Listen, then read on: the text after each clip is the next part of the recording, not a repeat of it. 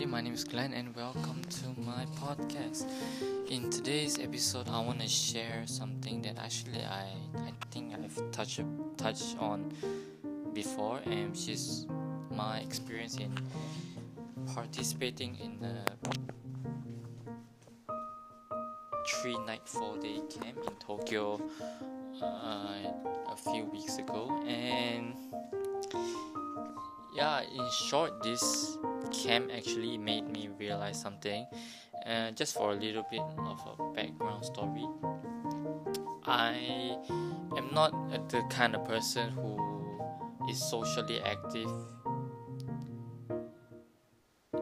I mean, I do participate in different types of activities out of my normal curriculum, but going to events and talking to talking and meeting new people especially if it's more than a day it's actually something that i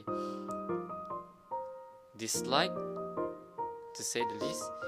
And but yeah despite the fact that i don't like doing so i still ended up joining this event which I know beforehand that I'll be attending, like, I'll be actually counting down with other international students in Japan.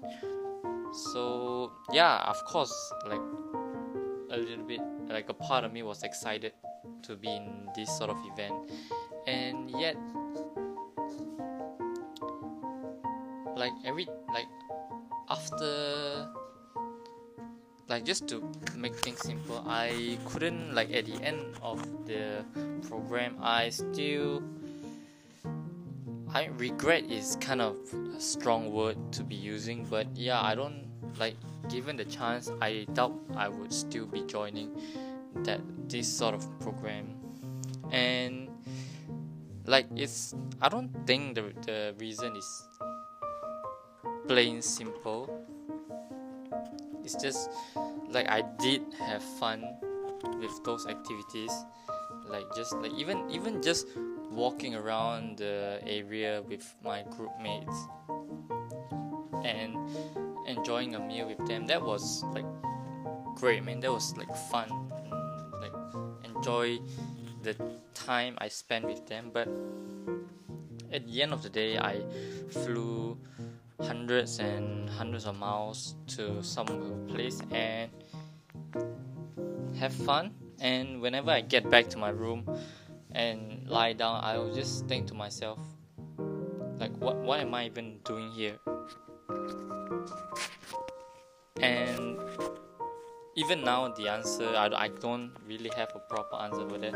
I can't really justify me being there besides the fact to, of like just getting out of my comfort zone.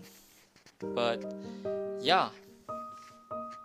And i think yeah, i actually have a few more things left to say but i think i'll leave it here. So yeah see you guys tomorrow. Thank you again, guys again guys for listening. I'll see you guys next time